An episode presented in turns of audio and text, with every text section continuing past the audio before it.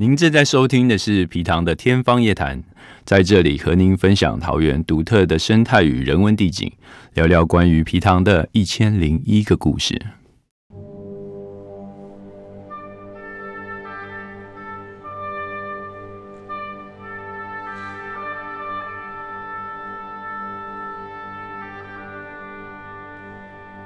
Hello， 线上的听众大家好，欢迎来到本节目。今天很荣幸邀请到的是中原大学应用外语学系的张文慧老师。老师他近年来参与中原大学的 UFO 前瞻人才培育计划，发展生态文学融入课程的教学实验。那首先想请教老师的是，当初老师是怎么会参与到这个计划里头呢？好，各位观众大家好，我这边就是当初其实是我就是2年前开了我们系上的必修大1必修课程文学作品导读，是然后呢正好学校也在执行这个计划，那我大约是第2期的时候来加入的。那也主要是因为它这个UFO 计划是培养人文前瞻人才，所以就需要就是有人文领域的老师。那正好我这边正好在这个课堂中有带入一些生态的这个观念到文学课堂里面，然后就跟一些老师聊一聊，然后就觉得其实这个人文方面我们可以就是从文学的角度来出发，然后来跟这个可能我们皮糖然后还有原本在做的这个可能设计学院的一些这个计划我们可以来做结合。所以呢我们就大家激荡了一下，看说在我的课堂中是否可以多带入一些这样子的跟皮糖相关的一些生态的观念给同学。所以就很开心，然后就慢慢的越陷越深，然后觉得这个计划很棒。其实不只是同学，我觉得老师们也可以学到很多。是，那老师大概是什么时候开始加入这个计划？我大约是2年前，就是说UFO 计划的第2期，第1期快结束到第2期的时候。是。对，那好像第1期比较没有人文这一块，那所以就觉得好像老师们就觉得好像少了一角哈。对，所以在第2期的时候我就这边有加入这个计划里面。了解。那我们的听众应该是相当的好奇，所谓的生态文学是一个什么样子的领域，它大概在就是老师您从文学的专业角度来看，它大概在文学领域是处在什么样的位置？是不是一个比较冷门的、比较没人接触的部分呢？对，其实这个问题很有趣，就是说到生态文学，大家觉得好像是很冷门，然后不常听到，他觉得怎么会有生态文学？对对。那其实呢，如果我们换一个词汇，就是我们说自然。大自然相关的文学是那大家就觉得好像有听过。那我们再回溯一点，再更早，如果说到浪漫主义然后同学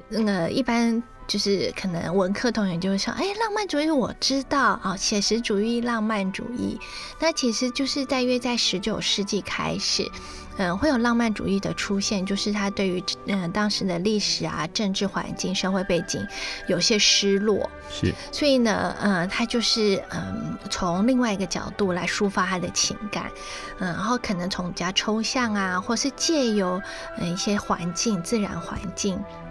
来把他的情感寄托在一些这个环境上来抒发，就有点隐喻的概念。所以其实就是我们中文都说浪漫，那它其实它不就是在真正看穿，它不算是浪漫，它是一种直白一点，就是它其实就是很多那种情绪的一个抒发。所以在当时浪漫主义很多作品里面，其实都已经出现，它可能是借由海洋。像那个法国诗人拉马丁，他就很喜欢借由海洋来诉说他的一些惆怅或是很多那个失恋，然后那个写的这个诗都会借由可能雨水这些来表达。那如果正在谈恋爱可能就会说是像太阳像阳光下绽放的花朵啊，然后可能女朋友跑了，就说像那个昙花即逝一样啊，所以就是其实他们在当时在很多隐喻上就已经放入很多跟大自然相关的元素在里面。我是有想到一个就是像陶渊明这种田园诗人这种也算吗？啊，对，也算。其实田园诗人其实也是类似，他就是也是想要逃脱一些事情，然后去隐居。对，那对也算。所以就是说，以前我们可能就是没有去留意到，其实在这些很多作品里面哈，它本身就已经有很多跟大自然相关的符码在里面。像我最近在教学生的一首诗是莎士比亚，然后他的诗是 Shall I compare thee to a summer's day， 是非常有名的一个sonnet， 就是商赖诗，14行诗。那他就是在讲说，我就是要不要把你跟这个夏日做一个比喻，所以他整首诗都是跟大自然相关。那他所谓的你是情人吗？啊，这个很有趣。对，就是一般我们觉得可能他因为他就是 you 的意思， thee 就是古英文的 you， 是，所以大家觉得应该是情人。但是有一些莎士比亚研究专家认为说，那个好像是他有可能抑制他年轻的自己，所以他们叫做就是 fair youth， 就是说可能是已经逝去的岁月。但是也有人说可能是他的某个恋人，但是那个恋人是男生女生不是很清楚，就没有考究到。对，就是很多种说法。对啊，所以就是说从这样追溯起来，其实生态文学已经很早就开始发展。那大家比较会留意到的就是在这个Rachel Carson 她的寂静的春天，她算是20世纪初期第一个有提到生态文学的作家。那他当时也只是从一些环境，就是可能海洋很多毒物啊污染的角度开始讲起，然后慢慢的大家就比较重视这个议题。那近几年包含这个气候变迁，然后大家就把文学把它另外把它独立一类出来，然后叫做可能环境文学，然后生态文学。所以呢，如果说它是冷门，其实我不会完全赞同说它可以算是冷门的，但是它是一个比较新兴的一个词汇，然后也算是比较新兴的一个领域。就是以生态文学这4个字来看的话，对，那这个其实要说起来可以说很久，对，我就大致补充这样子。好的，谢谢老师。那在这个以埤塘水资源管理为核心的一个前瞻人才的培育计划之中呢，老师主要开设的课程是文学作品导读嘛。那是否可以请老师分享一下为什么会选择这门课去融入生态文学这样子？好，那因为我一开始有说我们这门课是大一的文学的必修课程。是。那过去的我们的做法就是因为其实我们是2班，然后2个老师原本是进度和教材都是一样的。那后来我们就决定说各自发挥。那有了发挥空间在，我就在想说，既然它是必修，它是培养同学一个文学的大方向，需要有这个框架在。那要让同学知道文学不只是英美文学啊，也不止欧洲文学啊，我们世界文学都要去接触。那更需要再知道就是我们的本土文学啊，乡土文学。我发现现在同学或许都知道讲几个英美的作家，莎士比亚这些都知道，但是要请同学讲出几位乡土文学家他们可能提不出来。像我们说到那个黄春明他们就可能不一定看过。所以我就想，虽然我们是印外系的课，但是呢，我希望同学培养是有一个世界文学的概念。所以我会试着，当然还是以英美文学为主，当然就会就是在每学期融入一些本土文学、乡土文学。那他们也可以从英文的角度，就是说文学是不是有翻译成英文的版本来看，然后也可以同时学习到乡土文学的精华，也可以运用到我们这个外语的能力。所以这是我当初想说带入这一门课，就以这门课作为这个计划的主要的主轴课程的一个动机。是，了解。那老师的在这样的理念之下，您在课程中规划了什么样子的活动呢？是，就是刚开始我就是有请，因为我们就是很感谢计划支持，所以就是有请一些讲者来演讲。然后呢，我一开始有请过，像那个，海明威文学的这个学者，他就从海明威他作品里面跟这个生态环境相关的一些角度来做一些分析啊。那后来呢，我有请我们计划的就是设计学院前院长陈其鹏前院长来班上跟同学分享这个皮唐文学、客家文学啊。那其实刚开始我有点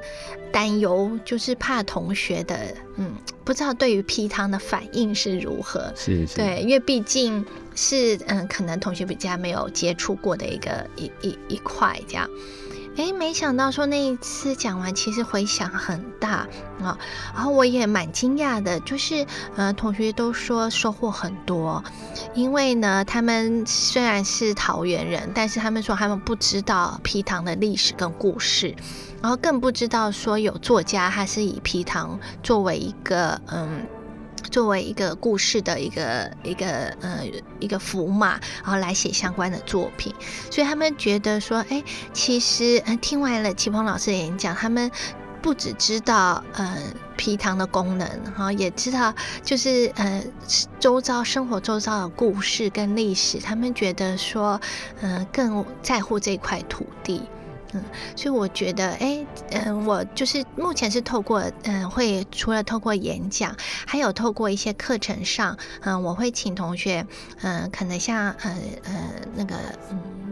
诗词或者是散文里面特别找一些跟自然相关的元素把它归类起来，然后呢来分析说这些为什么作家会用这些自然的元素，然后再配合科技，就是请他们在制作成电子书的方式，让他们觉得说不只是文字，我们还可以做跟现在科技结合，所以有电子书或是会做一些小短片来呈现他们的成果。那像这些电子书都是学生自己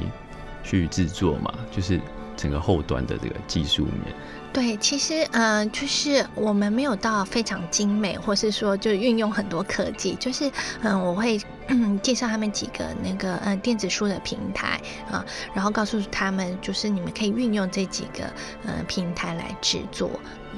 那也有像那个像去年应该说今年年初的疫情比较严重，那就有请同学还自己录制小短片，就是说包含要有他的出现，就人物跟他的 PowerPoint 的出现的就是短片的介绍。是，然后都是在课堂上再去跟其他同学分享这样。对，就是像电子书的话，就是交到我们的那个 iLearning 的平台上面，然后不错的话，我就会跟他们分享，所以几个作品不错。那这个 iLearning 就是全校的师生都可以共享的是吗？对，等于是也是一个数位教材的。对，就是一个算数位学习的平台。了解。刚才老师有稍微讲到说学生对于课程的反应，尤其是关于皮糖这部分，让他们收获很多。那有什么学生特别令你印象深刻，就是在课堂的表现上这样？我觉得是这样说好了，就是刚开始我在第一年在教这门课的时候，同学都觉得为什么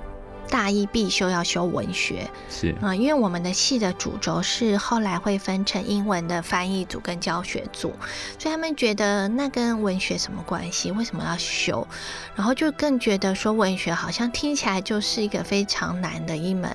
课程，所以他们兴趣都很就是没什么兴趣。所以我发现就是我带入一些不一样的这些元素进来，再加上这个在地化的元素，同学会比较有兴趣一点。那他们对于他们知道说文学不是只看小说而已那我们文学可以有很多跨领域的一些可能性所以它可以跟可能可以跟这个设计结合，就是你看了诗词，或是说看了这小说，你可以展现出什么你可能可以画出什么，你想象文学的想象你听完以后你对于皮糖的想象是什么你可以去把它画出来，然后也可以制作成音乐我们文学不一定就是文字，也可以有音乐性那当然如果你喜欢跳舞说不定你可以编织成一部舞蹈或是其他的戏剧出来。所以我觉得透过这个计划，然后使这个课堂更有多元性，然后也激发同学，主要是激发他们的学习的动机。然后我最终是希望同学是永远一辈子不要脱离文学，就是文学是生活的一部分，然后慢慢能够从课堂中学习到这样的技巧，去观察周遭的很多事物，那你就会觉得生活其实是很有趣的。对，是该老师有提到那个有邀请齐鹏老师上您的课嘛对，那齐鹏老师我们之前在节目上有邀请老师去分享关于皮糖的一些文学创作，那我自己在当下听的时候的体会是觉得是否可以说因为有这些作品去的创作呢，去调派了我们对环境的一个感受力以及对这个环境的注意到它这样子，不然以前可能很多同学都对皮糖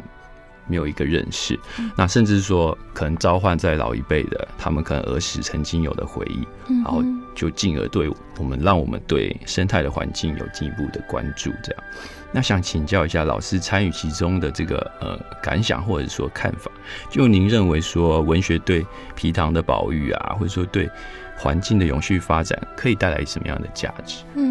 是，我觉得这个问题其实很值得去深思。对，那应该是说文学就是说出来就文字的科学。那文学我当然个人很喜欢，因为我觉得文字它是有力量，它是有感受力的。不一定每个人都一定要学会文学，但是呢文学其实在生命中是无所不在，所以呢譬如我们要传达一个概念，我们一定需要用文字来传达。所以呢譬如说生态环境、生态保育那你一个 slogan， 你这个文字的 slogan， 它的影响力就会很大所以我觉得说透过文学的力量它可能是一个无形的，也有可能是有形的。无形可能是我们思想层面的一些改变透过了这个文字我们可以去反思很多很多的事情，思想上有了不一样的改变。那也有可能是就是文字上它文字传达出来改变到他人，除了改变我们自己内心，也有可能改变到他人，甚至说就像我们 UFO 计划一直想要推广就是国际化部分，可能让更多的这个国外的人士知道我们桃园有这个皮糖，然后透过文字，因为他们不一定能够过来看，那当然可以透过图像但是文字的描述一定是很重要的一部分。没错，对，所以我觉得说这个文学它文字一定是可以历久弥新，可以 forever， 所以它可以一直存在的那再加上现在网络非常的广广泛，你一旦 key 上去网络东西很容易都搜索得到，所以它的影响力其实是无远弗届的。那我也相信说透过文字它可能不能立即见效，但是它一定可以一步一步慢慢的来影响，也会对我们的生态环境一定会有所改变的。是，谢谢老师。不会。那节目的最后我想再请教一下，就是老师是说从第2期就参与这个计划，那这一路走来的心路历程你有什么样的感想？其实就是